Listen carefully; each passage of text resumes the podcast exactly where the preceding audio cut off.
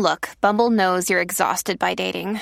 All the must not take yourself too seriously and 6 1 since that matters. And what do I even say other than hey? well, that's why they're introducing an all new Bumble with exciting features to make compatibility easier, starting the chat better, and dating safer. They've changed, so you don't have to. Download the new Bumble now. What are you doing right now? Perhaps you're in the supermarket. Maybe you're on a run or on the commute. But wherever you are in the world, and whatever you're doing, right now you're also listening to my voice. This is the power of podcasts. The ability to communicate with your audience in an intimate and intentional way through audio. I'm Bea Duncan, Senior Partnerships Producer at Intelligence Squared. We've been a world leading forum for talks, debates, and events for over two decades. And we also use our cutting edge curation, creativity, and editorial expertise to elevate your brand to new audiences with podcasting. Intrigued? To find out what we can do for your organisation, book into a free consultation with me today. Find out more by going to www.intelligencesquared.com forward slash partnerships.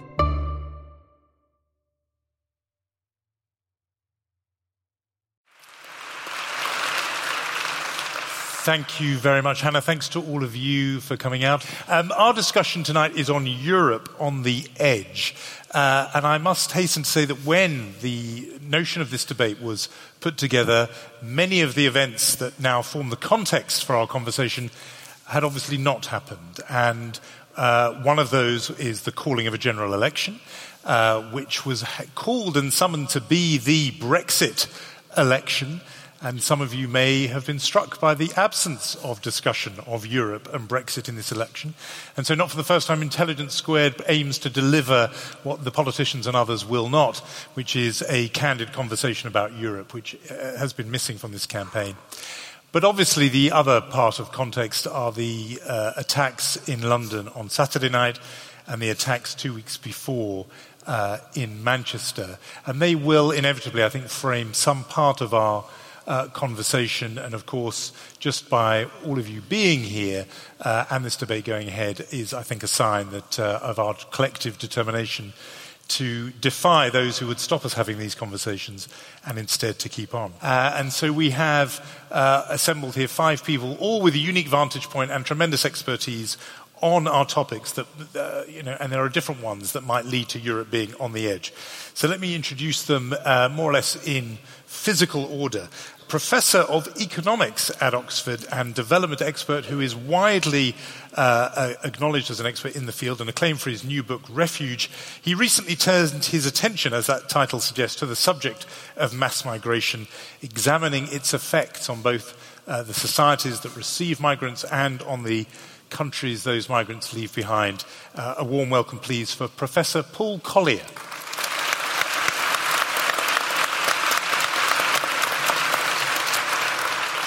Our next speaker is an award winning novelist and is the most widely read female writer in her native Turkey. She's a prominent advocate for minority rights and free speech there and uh, elsewhere. You may have read her non-fiction work, her essays in the Financial Times, the New York Times, the New Yorker, and the Guardian. A welcome, please, for Elif Shafak.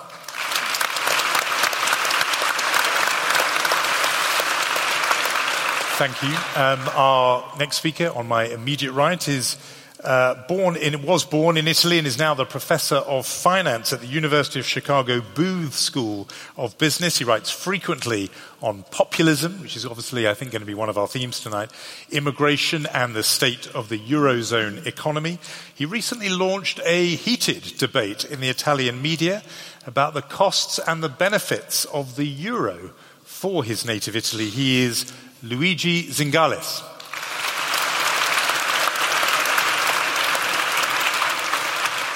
And turning to our speakers who have hot footed it from the continent to be here. Uh, born in Belgium, but a journalist who became editor in chief of the French weekly news magazine L'Express. Uh, she now presents a current affairs program on France's equivalent of BBC4. She is Christine Ockrent.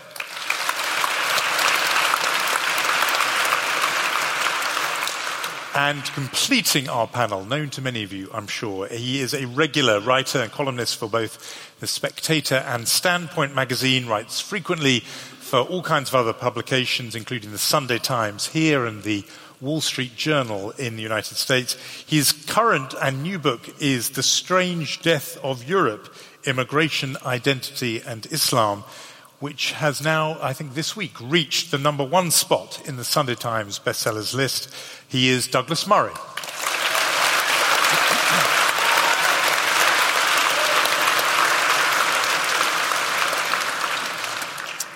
So that is our panel, and we are talking, as I said, about Europe on the edge. That's the subject before us. And I'm guessing that you could uh, carry or hold that thought in your mind applied to many things. You could be thinking of the terror attacks that we've experienced in Britain in these last few weeks, but our uh, neighbours on the continent have been experiencing in recent months too. Uh, you could be thinking about the economy, you could be thinking about the phenomenon of mass migration.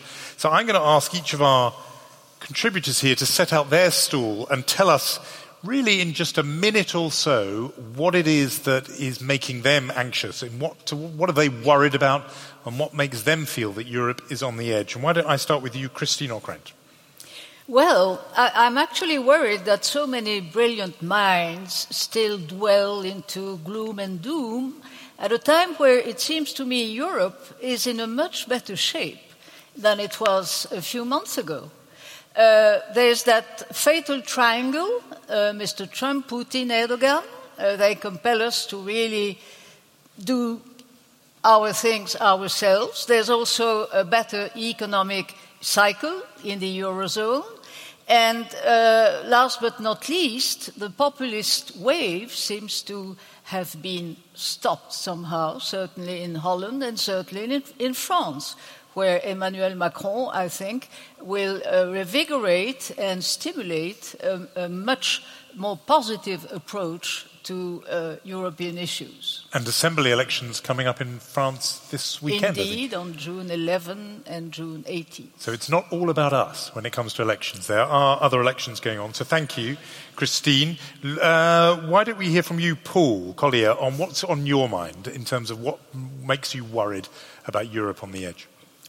Well, I see Europe as a political project, um, primarily a a political project by the, the Germans, the French, um, which um, some years ago made a catastrophic mistake of using economic instruments as political symbols. Um, and I think that was catastrophic because it produced powerful economic divergence. Um, that potentially gives an incentive for some countries to leave, um, and I think the Germans have already made it pretty clear that their strategy for stopping any exit um, is to make British exit as painful as possible. So actually, I'm fearful for the implications of that strategy for us. So, in order to discourage other people from leaving and spreading the contagion, there will be a sort of this is the punishment beatings model, yeah. in which Britain gets take take take punishment. Its reparations are back interesting.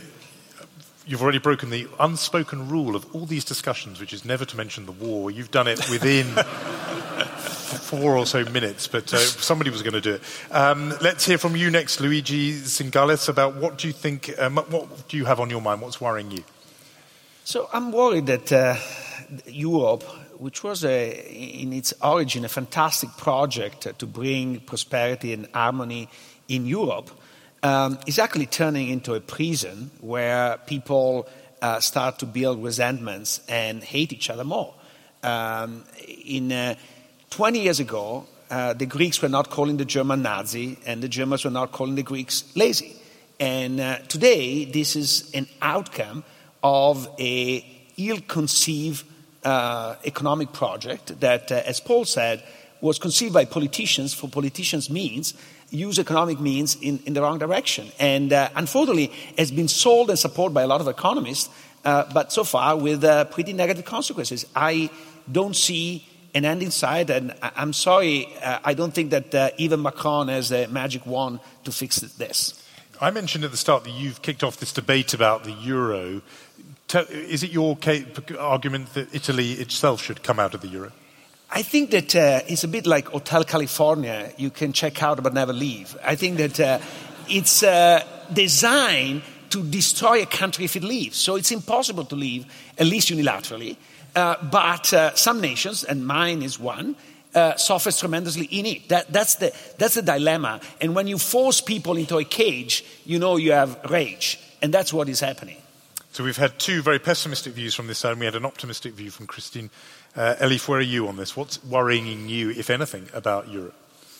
I don't think you should uh, expect an optimistic view from a Turkish writer. We are so so depressed. Um, um, but honestly, coming from a country like Turkey, where diversity, cosmopolitanism has been lost, and uh, the cost of that loss has been tremendous, I am worried about many things in Europe and across the world. I think what has happened in Turkey could happen anywhere. It could even happen here.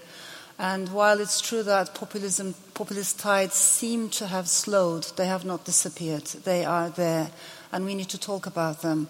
And to me, it's very interesting to see when populist movements are in opposition, they have an impact beyond their size. So much so that they can change the rhetoric of mainstream politics and politicians.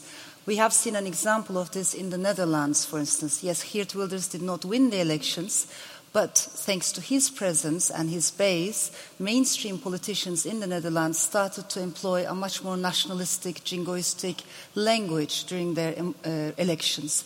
Now, when populists come to power, this is when they are in opposition. They have an impact beyond their size. When they come to power, history has shown us that they benefit enormously from controlling the state apparatus, the main narrative, but also the media.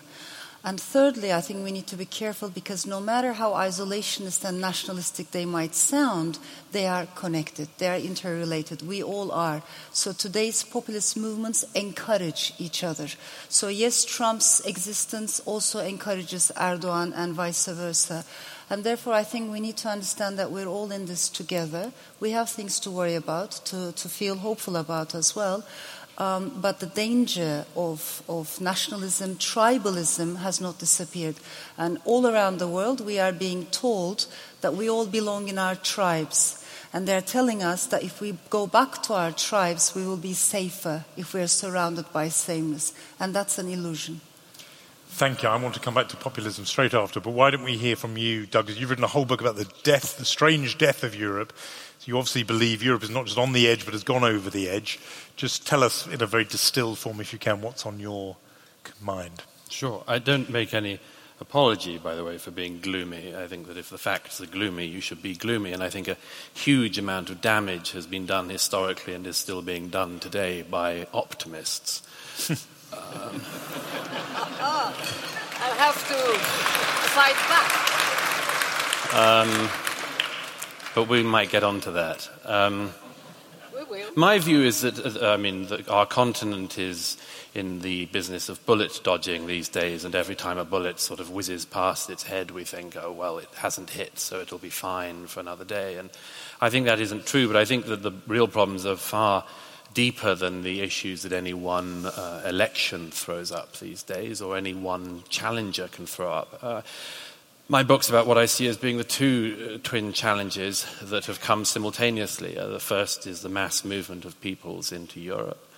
And the second is that this should come at the same time that Europeans have lost the sense of what we are or what we're meant to be or whether we're allowed to be or whether we are just the place where anyone in the world who wants to call our continent home can call it home. And uh, I think this is a massive historical issue that's far beyond, at the moment, the grasp of any politicians in our country to deal with, but it'll, it'll be the one that galvanizes us, I think, throughout our lives. You're going to make want to, to want to make a defense of optimism. Yes, I So- think I'm going to feel rather lonely. No, not necessarily. I, I'm sure there's lots of optimists out there. Let's, um, let's just pick up this thing about populism first, because you suggested that, in a way, uh, the moment had passed, the, ti the peak had been reached because Macron won instead of Le Pen. But I thought before we get into it, you mentioned populism too, uh, Elif. Why don't we just say how we're defining it first of all, just in a in a very short, distilled way? What, what, what do you mean when you say populism? Well, that's, that's the challenge, isn't it? Because um, it, it's so close to democracy. And we're not talking about a problem that originates from outside democracy but comes from within. And, and shows us the fragility of democracy. In other words, how do you deal with movements that come to power using the means of democracy? And once they consolidate their power, use that position in order to suppress all voices of dissent one by one. So Erdogan would be a classic case. Yeah, Turkish, the Turkish case is quite interesting and it really holds important examples for Democrats and, in my opinion, progressives, liberals all around the world. Um, populism needs dualities. I think that is one of the keys. There always has to be an us and there needs to be a them. The description of the them can change from time to time, but that duality is essential. It also tells us that there's a real people, pure people, versus the corrupt elite. And it presents itself as if it has nothing to do with the establishment, as if it has been zoomed from another planet. Yeah. Nothing can convince me that Trump is not part of the financial establishment or Marine Le Pen herself is not part of the political elite. Of course, we can be critical of the elite's mistakes, but let us not make the mistake of thinking that these populist demagogues are themselves not part of the elite. Excellent, thank you. So that's an understanding of what populism, populism is. Paul Collier, what, what role has migration and the backlash against migration played in fueling these populist movements, visible actually in Britain with UKIP, but in France with Le Pen and Holland with Wilders? There's all kinds of examples. What, how much is this about immigration? I think, um, and most in the audience won't like this, but I, I think what's, what's actually happened is, is, is, is not particularly something to the. Well, let's focus on the English working class. I think the English working class now is more or less where it's always been. I think what's walked is the English middle class, um, which has decided that it doesn't really want to be English. Um, um, it's walked away from a shared identity with ordinary people. Um, I think this is particularly pronounced in London, I'm afraid. I grew up in Sheffield, right, with a proper place. And, um, uh, and I grew up in, a, in an environment with, I was surrounded by Scots, left, right, across the road, all Scots. And it never occurred to any of us that we were other than the same identity. They were Scottish, I was English, but we were all British. We just fought a war together. Oh, God, I've done it again. right? Um, and, um, and because of that, there was a, a strong willingness to, of the fortunate to redistribute to the less fortunate. We were a shared identity. Um, and I think that that has gradually corroded. But the, here's here's a, an uncomfortable piece of statistical evidence, right? Across Europe, the higher is the proportion of immigrants in the population, the lower is the willingness of those above median income to make tax transfers to people below median income. That's across Europe. There's also um, experimental behavioral evidence which, which, which explains why that is. I can't go into it. But um, what that means is people below median income, ordinary people, have a perfectly rational reason to fear that immigration will sort of weaken this sense of shared bonds and the middle class will just run off, go and do its own thing. So you will have heard arguments like that in France as well, the French equivalent arguments that now the country has changed, it's so diverse, that the willingness to treat each other as neighbours is less, perhaps. And this is partly what's been dri- driving some I, of I these would movements. put it slightly different clear from Paul without, of course, uh, uh, denying uh, his argument. But it's pretty obvious that all over the continent, the middle class has been struck by two phenomena. One is globalization, uh, and the other is the, the, technological revolution, which means that people get to be more and more individualistic, and their approach to uh, their political institutions, uh, the, the, political elites, uh, media elites, business, business elites be, become very different.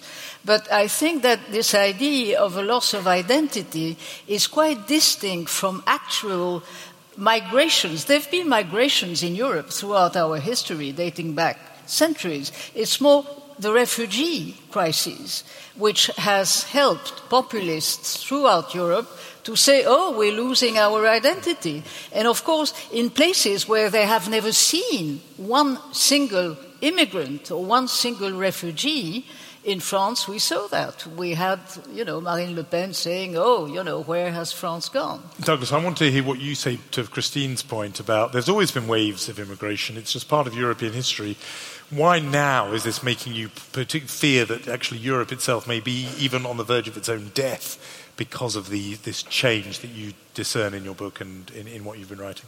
Uh, first of all, uh, the point that Christine makes uh, uh, does not prove the case, of course, does it? Because a lot of the areas where people don't like uh, uh, the diversity, shall we say, is because they've had enough of the diversity. It's not because they've never tried it, they've tried it and don't like it. And they go to areas where they can not have more of it thrown down their throat. And that's one of the big issues, isn't it? That everyone who's for the, as it were, endless diversity as a definition of us will always come to is is there a moment when there is such a thing as too much? And I think that the people can sense that and certainly sense it far better than any political or other class. This word, by the way, populism uh, uh and populist, I, I, don't buy it myself, I don't use it. I, I think populist is a term that some people use for things they don't like. Um, it's, it's simply a really good and easy way. I mean, let me give you an example. Uh, Monsieur Macron uh, ran without a party, effectively formed his own movement, uh, was a one man show, uh, very charismatic and so on. He's not described as a populist. Uh, uh, uh, why? When Hillary Clinton does the us and them with Wall Street, as she did in her campaign, boasting that she was the only candidate so tough on Wall Street that they actually were fighting against her, who described Hillary Clinton as a populist? If Hillary Clinton had won the election, would it have been a populist win? If Remain had won, would anyone have said this is a populist thing? No. Oh. You heard a definition from Elif there earlier, which was when it pits itself uh, against the elite. It says we're the real people, the authentic well, people, against a foreign elite yeah. or a distant elite. And particularly, uh, I'm just giving well, you Elif's definition, if it uses the techniques of democracy to, in some way, once it has power, to either suppress or just restrain democracy and well, democratic norms? First of all, the idea of us and them is a derogatory way of describing what, say, the liberal Dutch novelist Paul Scheffer described when he said, uh, in order to make this work, we're going to need a we. We need a we. We need a first person plural to describe ourselves as a society. And that is just another way of saying, oh, you're just doing us and them. Well, you do need an us. You do need an us. And, uh, and as I say, I return to this point. If it is the case, by then, Elif's point that one of the few definitions or the bits of a definition I, would, I, I could find agreement with is this thing of, as it were, overstating the power of elites and overstating your own, um, you know, nascent ability to connect with the, with the people and so on. Well, fine, but sometimes, you know, people aren't onto nothing. If you were to describe a sort of incredibly disjointed, unelected, uh, you know, far, far high above the people and unaccountable to them thing. You know, what could you do better than come up with the European Commission? Is it always populist? Is it, is it always populist to point that out? I would say no. So sometimes people are onto something. But as I say, this is, I think this is just another way of saying scare quotes around these people. We, we would like to call them racist, uh, but we're not sure it'll work anymore, and we're nervous, so we'll call them populists. Lots of people want to come in. Thank you. Both of you want to come in. I just want to ask you, Luigi, about po- your take on this is because what has, whether or not you accept the definition of either of the, our two debaters on this point, uh, a lot of people uh, debate, question, uh, discuss what is driving populism. Is it cultural anxiety, broadly defined, meaning questions of identity and who is us and perhaps race, or is it just, more simply, economic hardship and pain? Christine mentioned globalization, other people have talked about automation you know, people who are left behind economically. That's why they're turning to so-called, we may accept Douglas's worries, so-called populism.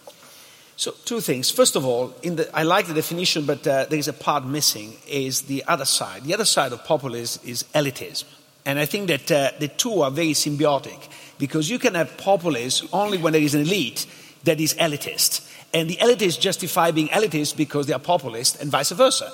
And, and I think that uh, there's not enough discussion these days of groups that uh, are elite and uh, has, have contempt to our ordinary people.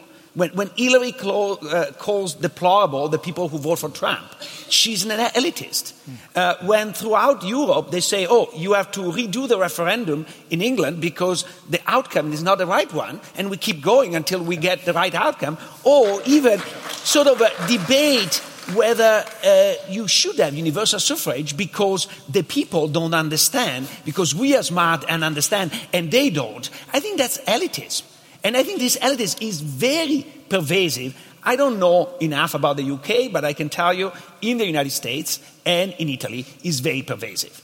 And, and I think that's part of the problem. And part of the problem is the elite is too separate from the rest of the people. In a sense, uh, uh, social mobility, even in the United States, has gone down tremendously. And uh, you end up interacting only with some kind of people. Uh, in, in, the shocking thing, how many friends do you have in the States who voted for Trump? It's very rare to find them. And gee, they were not 50%, they were only 48, but they are 48% of, of the population. Where are they? That, that shows how separate from the rest of the people we live okay. and how elitist we are. Good. So po- you can't have populism without elitism. Elif, you've been wanting to get in. I'm, I also want to make sure that you know that we are going to talk about terrorism as an issue for Europe, and I want to hear you, Elif, and you, Douglas, and then we're going to get on to terrorism.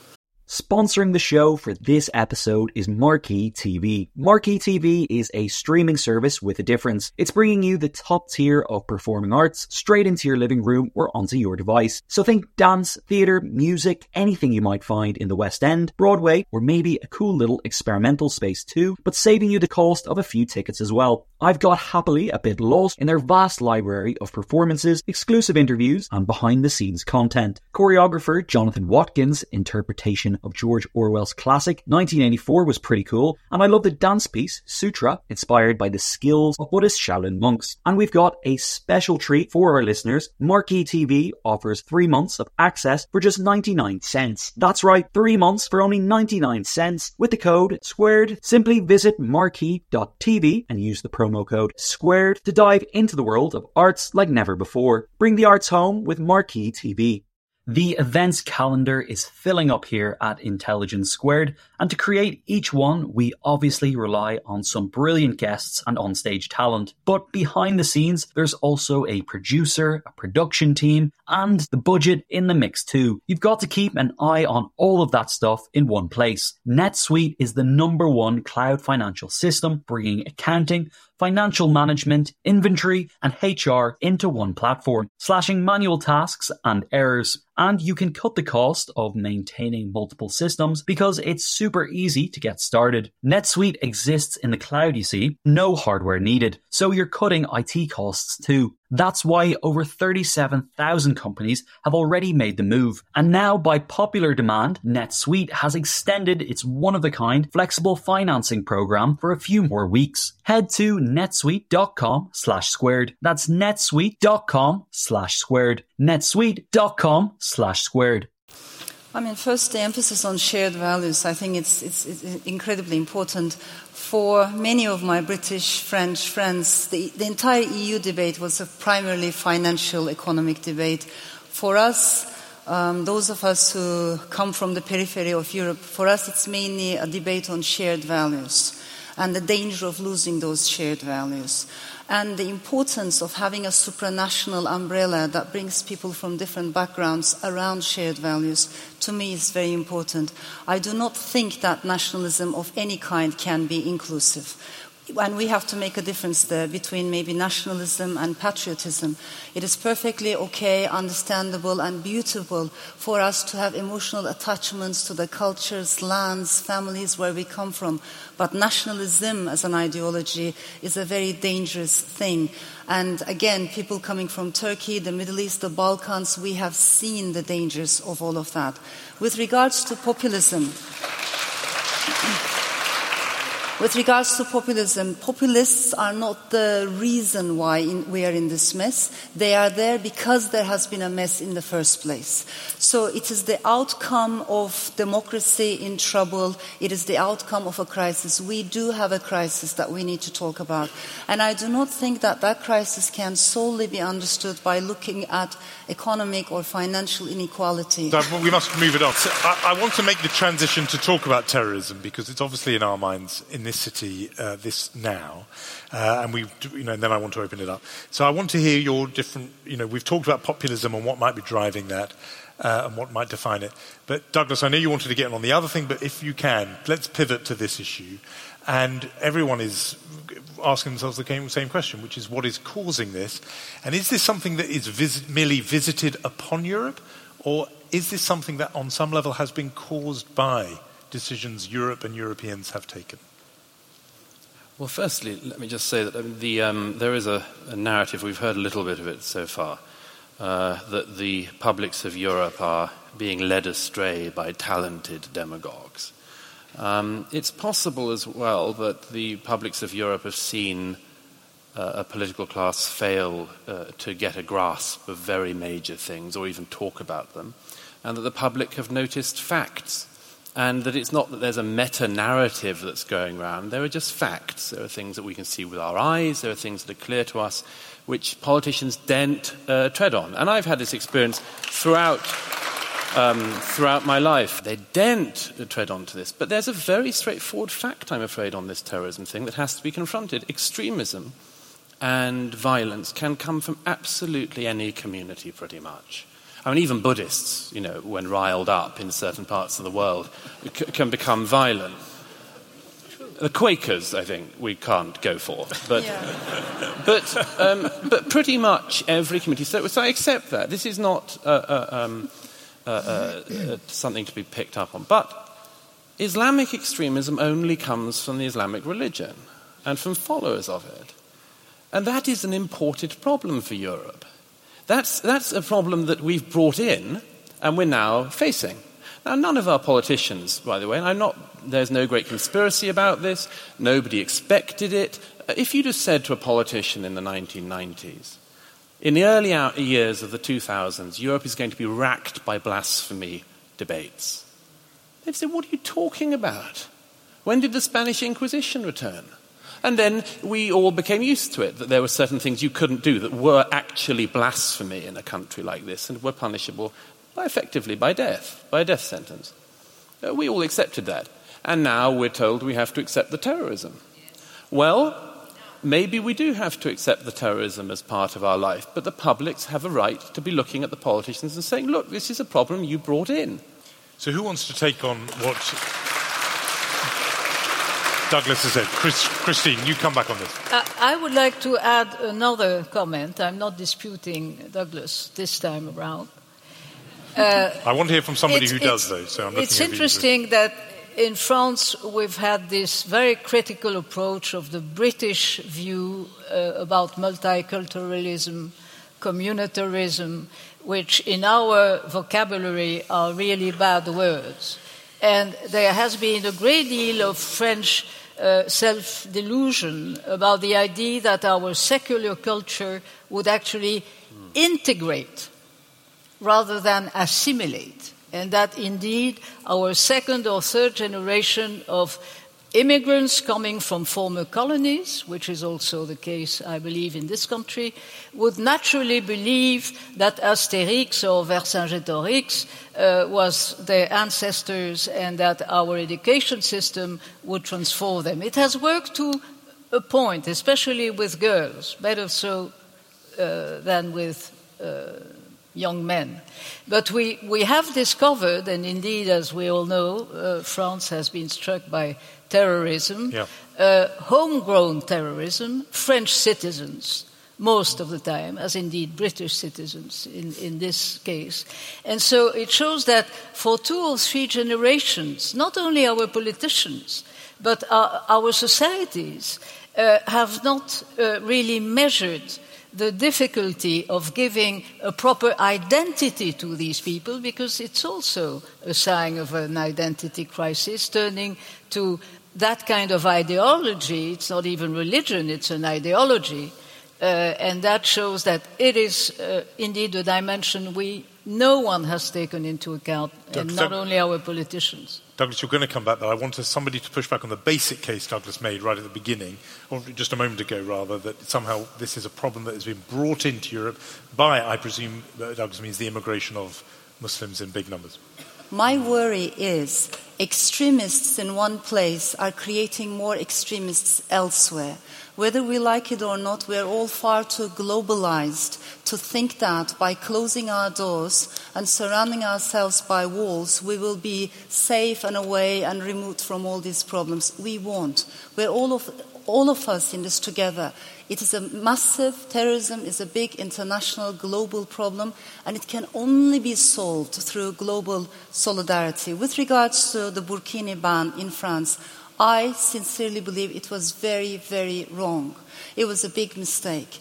I think we should be criticizing faith based schools, we should be criticizing extremist preachers, we should definitely monitor what people are saying in the mosques, but for God's sake, chasing women who are just wearing their burkinis in the, on the beach, that is not the way forward. And it's even more dangerous because what's happening is, and this is not what, what we perhaps are not aware of much, those pictures, do you remember the picture of one uh, lady wearing a burkini in France and three French policemen by her? Unfortunately, that very photograph has been circulated in Turkey, in Jordan, in Egypt, with awful captions saying, You see, this is what they're On doing to our women. Catholic nuns are dressed the same way with No, a burkini, can I and you allow them to dress like I- that. Why do you go after? This is crazy. Can I suggest? Can I suggest Douglas, something? what, very- what do you, May I okay, suggest let's something? hear Can from I, you. can I just May I- finish just, just Okay, one yeah, single Elif, I cut you off before, so we'll let you finish now, I, yeah, I, and then Doug. come really, I come from a country because Turkey and France have lots of similarities. The laicite we have borrowed directly from France, not the Anglo-Saxon secularism. And Turkey has applied the headscarf ban. Iran has applied the headscarf ban. It didn't work. It Elif. created massive problems.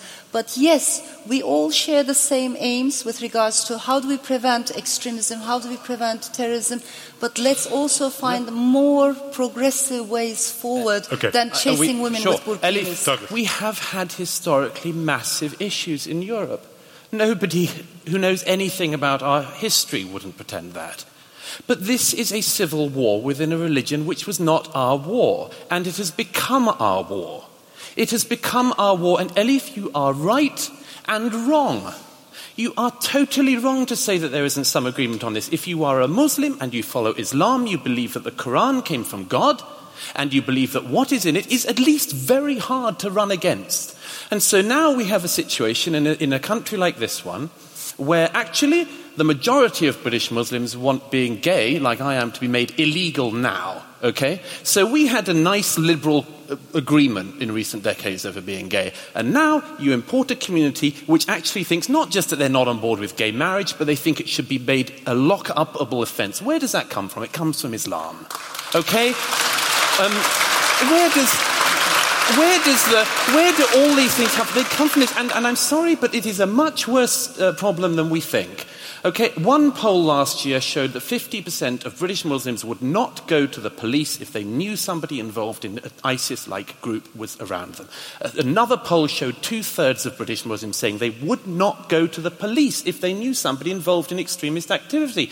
What the hell are we doing?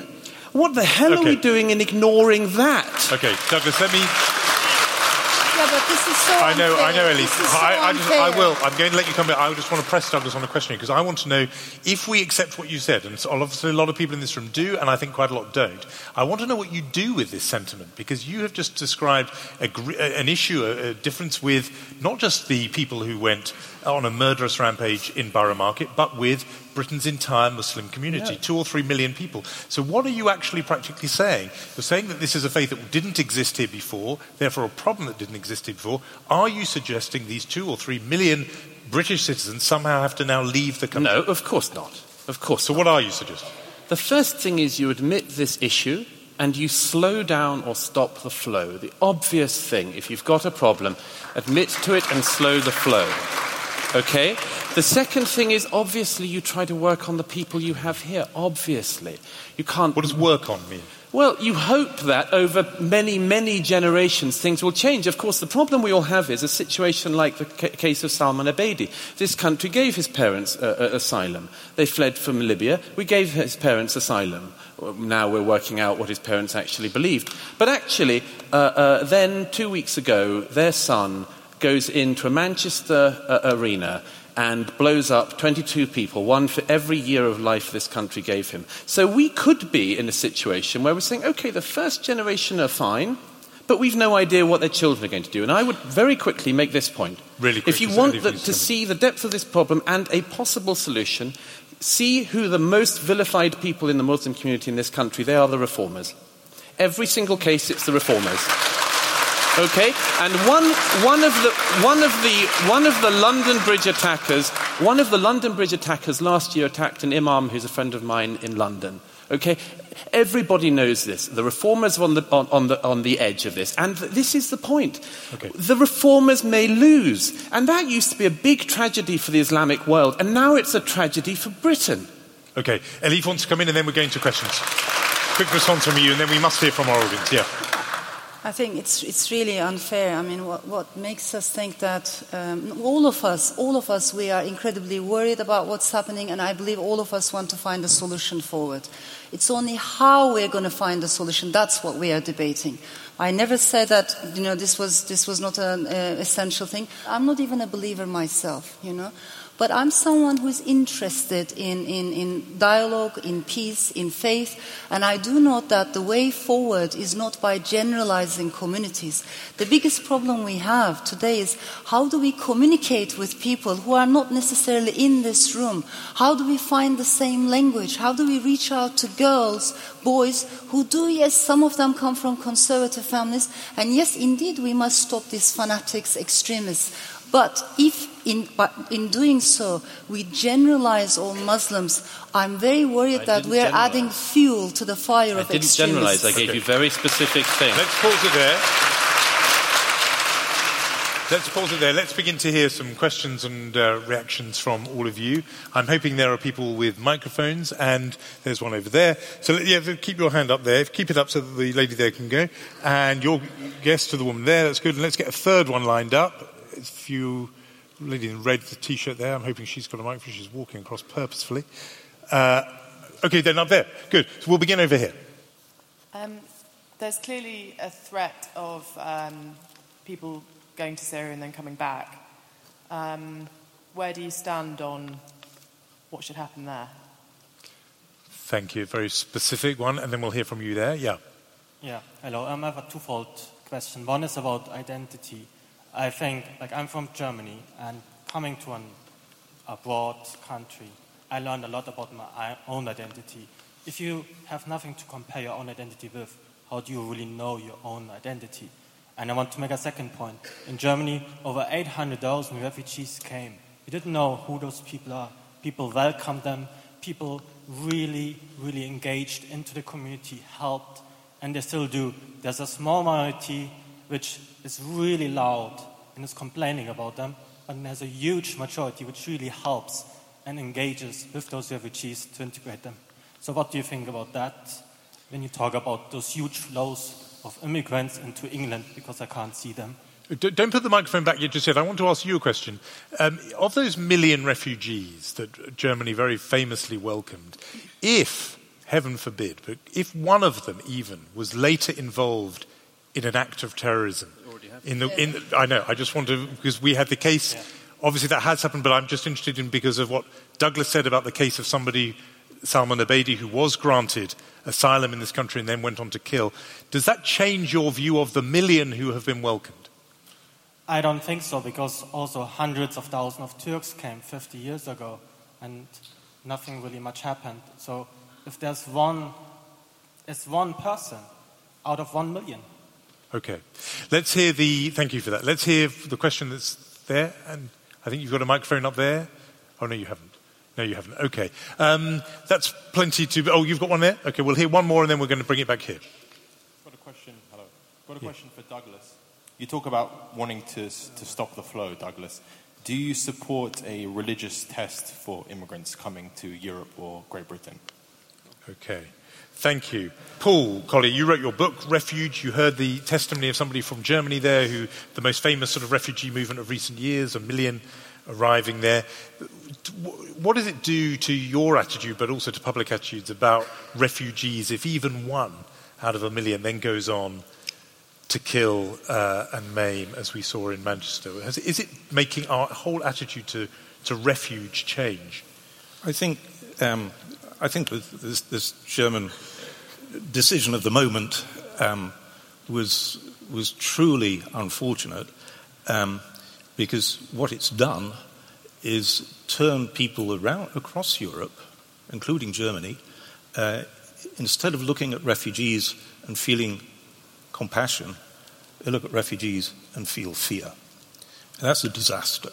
Um, of course, it rapidly became completely unpopular in Germany, which is why Chancellor Merkel then slammed the door uh, within, within months. Within months, right? Um, and uh, not only slammed the door, but then did a, a deal with your great leader um, to ship them back. Um, so th- this is not noble, but the real reason why it was really unfortunate, apart from this business of turning the biggest asset of refugees, the compassion we should feel for them, into, into fear, uh, the biggest problem is that it was a really foolish thing to do. There's, um, there's 10 million displaced Syrians, and most of them have fled into the neighboring countries, Turkey, Jordan. Jordan. I've been working with the Jordanian government the last three years. And what those refugees want is the restoration of normality. They want jobs. They want autonomy. They, they, very few, only a tiny minority go to the refugee camps because there it's this model of you feed you shelter for free forever. What people do is go to the towns to work. And the big tragedy is nobody's brought work.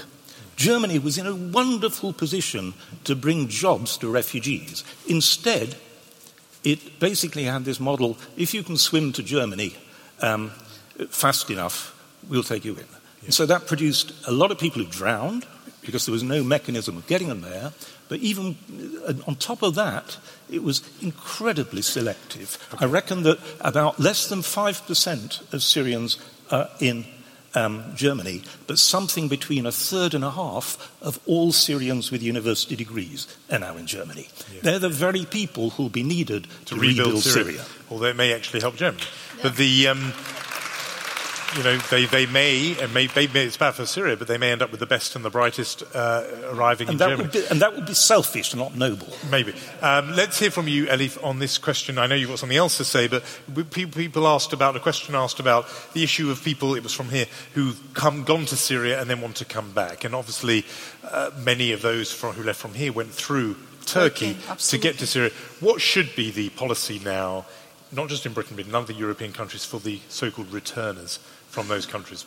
No, I see it as a, as a massive problem, and I'm, I'm just appalled that, especially with the London Bridge attacks, um, these people were not hiding who, what they were, what they believed in. It was so obvious because they liked the propaganda, they liked to boast, and still it wasn't or it couldn't be chased. To me, it's a big problem. Certainly, those who go to Syria, mostly to Syria, but to other countries as well, where they are more radicalized even, I think it should be monitored. Uh, and I am with you. There are lots of uh, big internet companies that need to change their attitude from now on because this is the world we're living in. Um, with regards to the refugees, yes, I mean, Europe's position in general, EU's position, I should say, sorry, I don't think is, is sustainable at all because most of the refugees, as you pointed out, have been divided, outsourced in a way, trying to outsource the problem to Turkey, to Jordan, and to Lebanon. Several times, Jordanian uh, government said, you know, we can't do it anymore, it's not sustainable. In Turkey, we have close to 3 million refugees, Syrian refugees. It's a big mess right now. On humanitarian grounds, it's wonderful that, of course, Turkey uh, welcomed them, but we have big, big problems from security to gender issues that we don't talk about. And uh, also, I think it is not admirable at all that EU for a long time postponed talking about freedom of speech violations in Turkey, human rights violations in Turkey, because it was like part of the barter not to talk about yeah. these issues. Um, that's, that's where you, know, you, you lose, that's how you lose respect. Okay, thank you. A uh, question was put to Douglas, I think prompted Douglas by your remark that the one thing you must do is to mm. stop or reduce the flow. Yeah. Therefore, the questioner asked, do you support a religious test for immigrants to this country? And I suppose what was in his mind was, if you don't, how on earth would you be able to sure. reduce the flow? First of all, of course, we've got to remember that we've been talking about asylum a lot, and certainly now the people coming into southern Europe, certainly the Italian points of entry, are not asylum seekers in the way that we're saying. They're not Syrians. They are economic migrants looking for a better life, and that has always, in recent years, been a massive part of this. And these two things are constantly elided, deliberately elided, and I think dangerously elided. Um, so, yes, I, I, could well get on board with a religious test. For instance, uh, in recent years, there has been um, a significant genocide on our continent, uh, on our uh, planet, rather. Uh, uh, Yazidis, who were almost wiped out a couple of years ago. I could certainly get on board with something that prioritized asylum seekers if they're Yazidis or Coptic Christians. That, that's, and that, I, I, that's, I can see what you're doing. I can see what you're doing there, Douglas, and that's good. What I'm saying is, would you want a religious test that didn't prioritise Yazidis? Everyone finds that admirable, but would actually eh, rule out and rule, prevent Muslims from granting entry into this country? I, I, can't see the sense in keeping a high level of economic migration from the Muslim world. No. So yes, um, a religious test to prevent yeah. Muslim migrants. Um, secondly, very quickly, the gentleman at the back from Germany. Um, uh, first of all, it's not, a, it's not the case that it's been fine with Turkish migration since the Gastarbeiter period. Merkel herself said in 2010 that it had been a, a disaster. Uh, then five years later, she made the disaster far bigger. But um, uh, uh, uh you know, in 2008, Erdogan went to Germany and spoke to tens of thousands of Turks in Europe from the Netherlands, Belgium, and uh, Germany, and said at a massive public rally, "Do not integrate but get involved in politics because we need you. I'm sorry, this is subversion. This is outright subversion of European democracies. So, yes, we had a problem. And as for the, as it were, would it matter if one in one million became a suicide bomber? Again, you, it's a cost benefit analysis, isn't it? Um, do, as long as you're not the one standing outside the wine bar in Ansbach when the suicide bomber goes off, it might be okay for you. It might be it might be okay, and it seems to be for most uh, uh, people in our uh, political parties in Britain, it might be okay for you to not, uh, uh, not worry about this identity question, not worry about the numbers. Um, but you've just got to hope your kids don't like Ariana Grande and go on the wrong night. But I think the okay. cost benefit analysis of this has to be weighed up. And if you do think that, then say it. Okay. Say, we'll take a suicide bombing every now and then. We'll take the stabbings every now and then. Sure. Christine wants to come back, and then I want to hear another one. Yeah. Just a reminder that most terrorist attacks that have happened in this country, as well as in France, have been committed by our citizens, by sure. people having British or French or Belgian citizenship. So this idea, so this idea that it's a flow, right. it's this idea Sorry, don't ask him to repeat it. Don't ask him to repeat okay. it. He said so what, he, what, he, said was, "What do they believe?" In other words, he was saying they may be British or French citizens, but if they're Muslims and their parents are Muslims, no, no, uh, like, then as far as course, he's concerned, that's a problem. Course. But that's again the issue.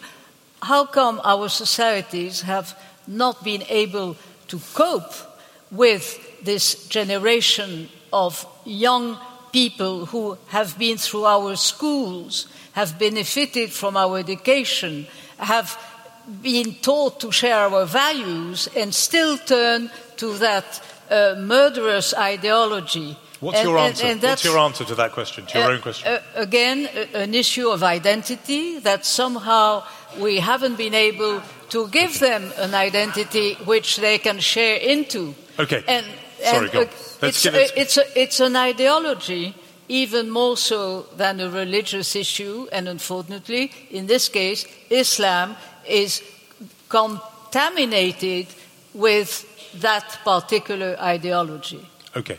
Let's um, hear some, see some more hands because there's lots of people, I'm sure, good, lots of people who want to express themselves. Our title is Europe on the Edge, and as you said in your introduction, a lot has changed since this title was given.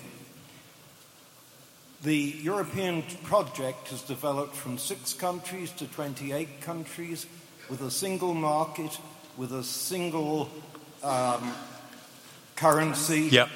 Is the cause of the problem of being on the edge this drive towards a single state, which would result possibly in all countries' citizens losing their identity? Okay. Thank you. Um, my question was we are possibly likely to have a government when it comes in that may say that we need to have reduced freedoms in order to reduce terrorism. Is it worth it? Thank you. Okay, well, there's lots there. Thank, I'm sorry, people, I couldn't get in. We, we are beginning to run out of time, and I want to give our panel a chance to react to some of those questions and make some closing remarks as well. Um, why don't we begin with. Uh, well, Paul Collier, I'm going to ask you to tackle the one question that came up that wasn't really about the terrorism issue. It took us back to our bigger subject about Europe and to what extent the European project was in trouble and on the edge because of this insistence, as the questioner saw it, on driving towards a single European state. I mean, for Britain, this argument was rehearsed very strongly a year ago and it was settled one very clear way. But obviously, the questioner feels it's ongoing for the rest of Europe. Why don't you take that question, Paul, and any other closing thoughts you might have? Sure. I, th- I, th- I think the, the European project is a, um, is, a, is a fantasy of old men who are fighting an old battle. Um, they're trying to stop Germany and France having another war, and Germany and France are not going to have another war. I mean, here's the, to my mind, the acid test. Um, uh, Norway is not in the euro, it's not even in the European Union. Um, the Netherlands is in both. Um, if we go back to the 1940s, Germany invaded both of them.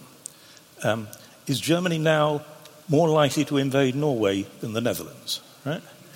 Obviously, the answer is no. Right? The, the, the peace that's descended on Europe is nothing to do with this damn institution. Right? The institution was because of a revolt against war. So the cultural shift created the institution, not the institution, the cultural shift. I think the attempt by these old guys to create um, a, uh, a supranational set of institutions uh, without any chance of getting a supranational identity um, is, going to, is going to fail big time. I think um, I work a lot on societies where the structure of power has diverged from the structure of identity. In most of the societies I work on, identity is local and power is highly centralized, and power doesn't turn into authority. And then you've got a real problem. Very and in Europe, power hasn't turned into authority. The directives of the European Commission, when they're inconvenient, are just ignored. I'm going to gallop through, please. Now that you know that, you've got to be brief. Um, Christine Ockrent, this question to you was the one about reducing freedom in order to enhance security. Is it worth it? Well, I think uh, we live in contradictions. On the one hand, uh, we ask for better protection. Uh, on the other hand, uh, we uh, want our freedoms. It is obvious that the, the technological revolution that we've all been addicted to has, ha- has added uh, to the danger because obviously all these terrorists are as good or even better than most of us at using the same technologies. And I'm not sure at all that uh, even if the GAFA, all these big American companies, would agree and subscribe to their own government requests, I'm not even sure they would be able to control the contents. So I'm afraid this is another dimension. Uh, I think our liberties will be reduced. I'm not sure that it will eventually work all that well. But again, but it is a contradiction in, uh, in, our democracy in France. We have been living in a state of emergency for more than 16 months now. We've become used to having. And has it made you safer? Has it made you safer? Well, uh, it seems that many terrorist attacks have indeed been prevented. Right. But one terrorist attack is always one too many. Of course. Okay, two, there are two of you left. I want you to. Luigi, it's hard to ask you this because. Um, you're not. Well, actually, no, I'm going to go to Douglas next because um, I want you to have the last word. Um, Douglas, to you, the question will terror uh, affect these elections? Uh, because uh, you know other countries have had experience of terror attacks during election campaigns. Do you think the ones that have happened in this country will affect the outcome on Thursday? Uh, and perhaps take, we'll take that and anything else sure. that's struck. Um, uh, no, I don't think so. I mean, I would be very surprised if, in the wake of increased terror attacks, the British people thought it was best to put their security in the hands of Mr. Corbyn. Um, there have, so that means you do think there's an out. Very effect. quickly, well, there have only been two groups of people in recent years who've tried to blow up the British people: the IRA and Islamists. And one of the very few things that uh, that links them is the support of Mr. Corbyn. Um, and um, I hope the British people will make their voice heard on that. Very quickly, look, all of this stuff is part of what the point of my book is to try to look at the, the, deeper things underneath this. Our continent is racked by guilt, it's racked by tiredness, existential exhaustion, a whole range of things that mean we are very vulnerable to anyone who comes along and says it's our fault. We're very vulnerable to it, and we, it's, I have to say, high time we snapped out of it. When I was last on the Greek islands, uh, the reception islands at the camps where migrants were coming in, you know, I was speaking to people from such a wide range of countries. Bangladesh, for instance. What's this country done to Bangladesh recently that should be a reason for us to be continuing to take in people from that country? And what's your solution if people th- who think that? You can't solve Syria. What are you going to do to solve Eritrea? And you think that in the meantime, we have to continue the current wave of migration? It's madness. Uh, you've heard so many different points you've heard so many different points. The one about the migration from Africa, what aspects of the culture of Saudi and Somalia we might want to uh, learn from. Uh, but why don't you give us a closing thought about where all this is going to end? First of all, I have to reveal a conflict of interest. I, am an immigrant. I'm an immigrant in the United States, but I'm an immigrant. So I'm naturally sympathize with immigrants and uh, to the struggle they have and uh, to the richness that they bring. Um, this said, I also understand uh, uh, the difficulties of integration. I think that uh, uh when immigration is too big, it's not immigration, it's invasion, and people feel uh, overruled and uh, overtaken by, by different values. And this is not because he's Muslim or not Muslim. I think it can be Catholic versus Protestant, can be sort of people who eat rice versus people with pasta. I think that people value their cultural identities, and yes, food is a huge part of their cultural identity, and uh, they feel over, overtaken. So I think that we should be a little bit more carefully managing the process to avoid uh, the, the, backlash that uh, we observe today. Uh, but this backlash, I think that uh, I, I, really don't like what uh, Doug said in identifying Muslim, because I think that I have not done the calculation, but I think that in this country more people died of Catholic terrorism than of Muslim terrorists. And uh, in spite of that, you don't have the same level of anger versus uh, Catholicism. So I think that uh, uh is not, and I grew up in a country where there was political terrorists. And uh, I can assure you was not any better and was uh, homegrown. And so I think that we need to realize that when there are economic problems, ideological problems, there is the risk of extremism, and we need to deal with that. And uh, dealing with that is not by criminalizing a religion or criminalizing a, a, a group. Um, on the other hand, we need the support of that group. One way in which Italian homegrown terrorists, uh, it was communist terrorists, was, uh, was beaten at the time is because the then Communist Party basically isolated the terrorists. So I think that uh, what you need to do is trying to bring closer the Islamic community and make sure that they isolate the few bad apples. Thank you. Very, very good. Well, it's no surprise to anyone we have not perhaps reached a consensus. We have certainly not um, resolved these huge, huge, issues. We've generated quite a lot of heat, but I think in the process also, I think some light. I hope it's been illuminating for all of you. Please, will you, I hope, join me in thanking our very, very informed panel, Paul Collier, Elif Shafak, Luigi Zingales, Christine Ockrent, and Douglas Murray. Thank you all very much. What are you doing right now? Perhaps you're in the supermarket. Maybe you're on a run or on the commute. But wherever you are in the world, and whatever you're doing, right now you're also listening to my voice. This is the power of podcasts.